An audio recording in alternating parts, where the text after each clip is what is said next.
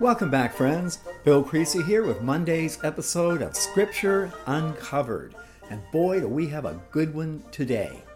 We left off on Friday with Peter's miraculous escape from prison.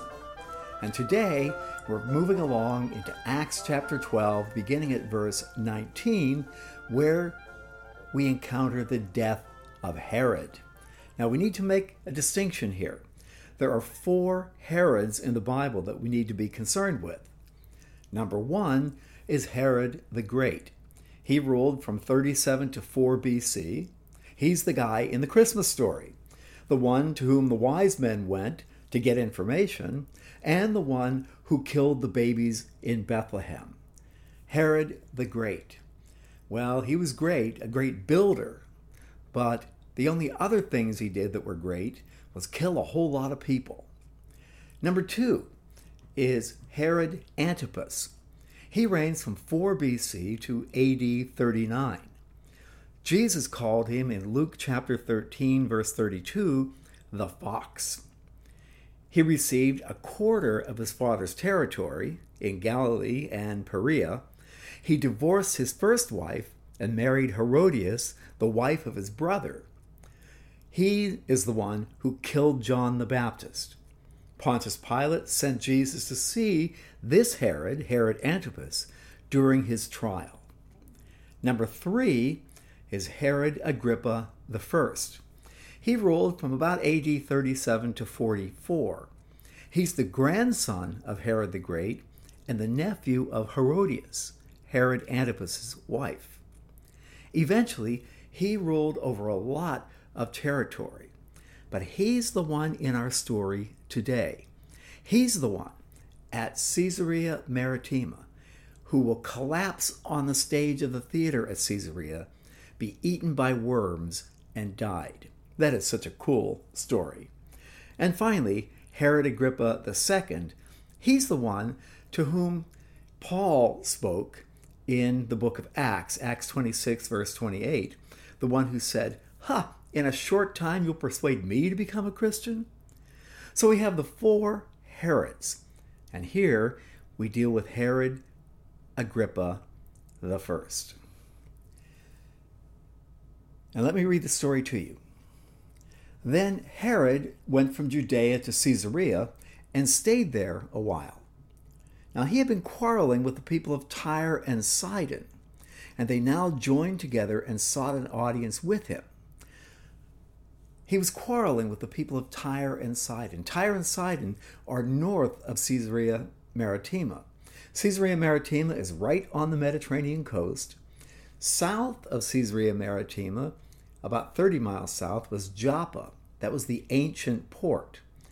But Herod the Great, I mentioned he was a great builder, and he built an artificial deep water port right there, 30 miles north of Joppa, and all the way up in Tyre and Sidon. They were big deep water ports too.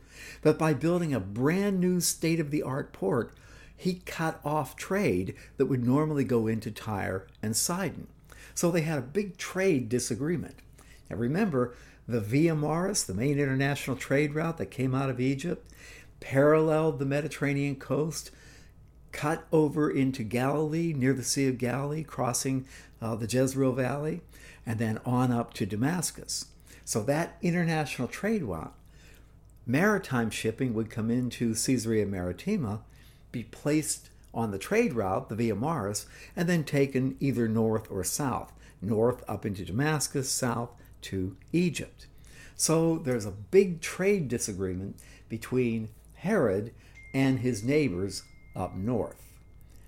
Caesarea Maritima, a beautiful, brand new town with a theater, one of the very few theaters that faced west. Greco Roman theaters almost always faced north or south because you didn't want the sun shining in the eyes of the actors or the audience. But the theater at Caesarea Maritima faces directly west. So the audience is seated in the theater looking out toward the Mediterranean.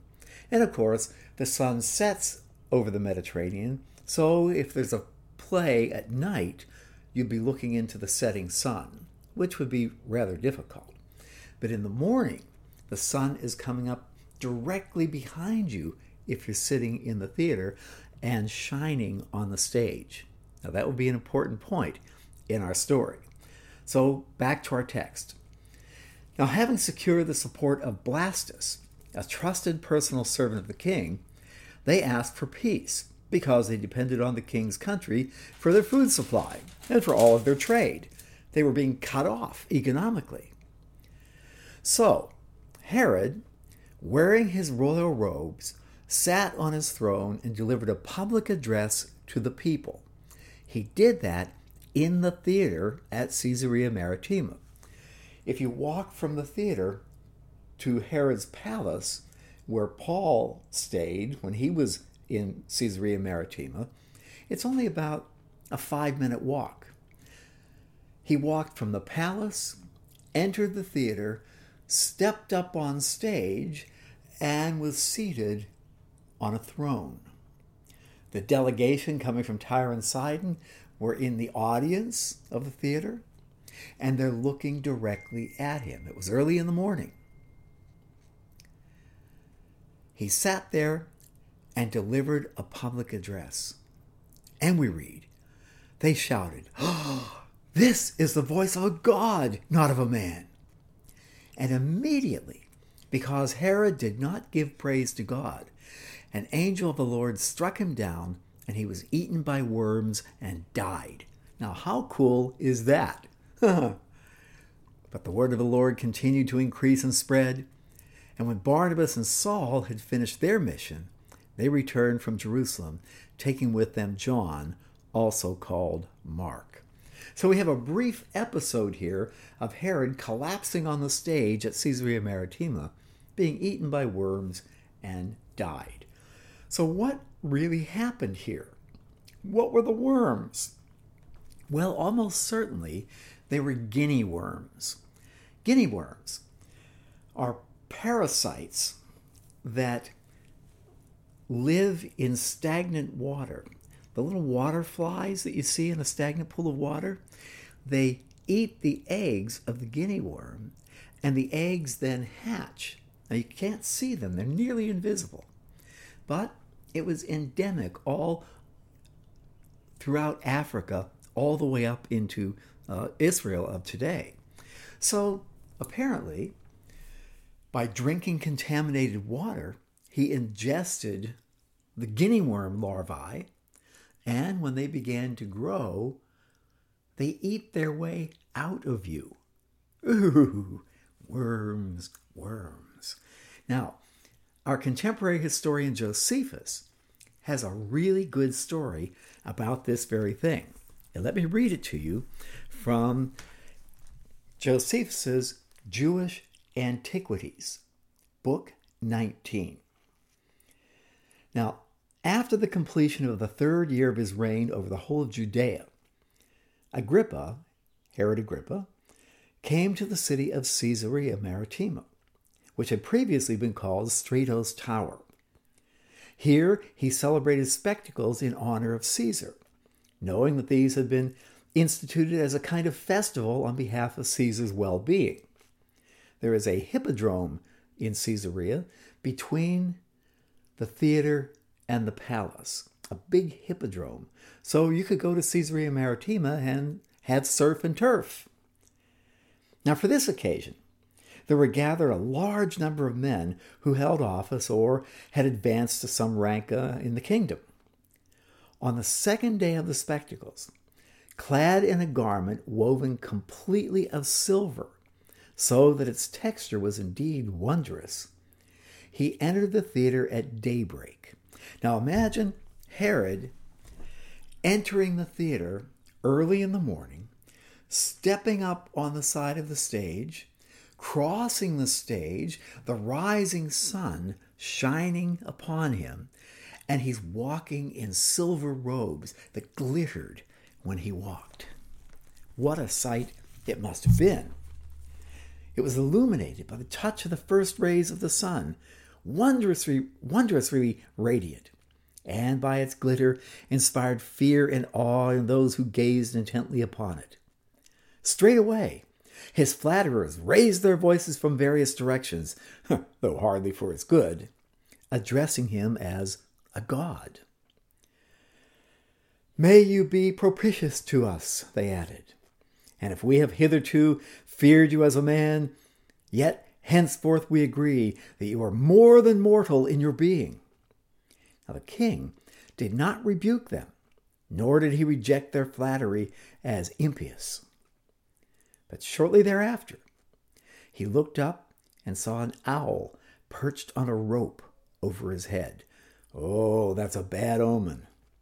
At once, recognizing this as a harbinger of woe, just as it had been of good tidings at one point, he felt a stab of pain in his abdomen, in his heart. What's going to happen? He was gripped in his stomach by an ache that he felt everywhere at once, and that was so intense from the very start that he could he couldn't bear it. Leaping up, he said to his friends, I, a god in your eyes, am now bidden to lay down my life, for fate brings immediate refutation to the lying words lately addressed to me. I, who was called immortal by you, am now under sentence of death. But I must accept my lot as God wills it. In fact, I have lived in no ordinary fashion, but in the grand style that is hailed as true bliss. Now, even as he was speaking these words, he was overcome by more intense pain. They hastened, therefore, to convey him to the palace, and the word flashed about to everyone that he was on the very verge of death. Straightway, the populace, including the women and children, sat in sackcloth in accordance with their ancestral customs and made entreaty to God on behalf of the king. The sound of wailing and lamentations pervaded everywhere. The king, as he lay in his lofty bedchamber and looked down on the people as they fell prostrate, was not dry eyed himself.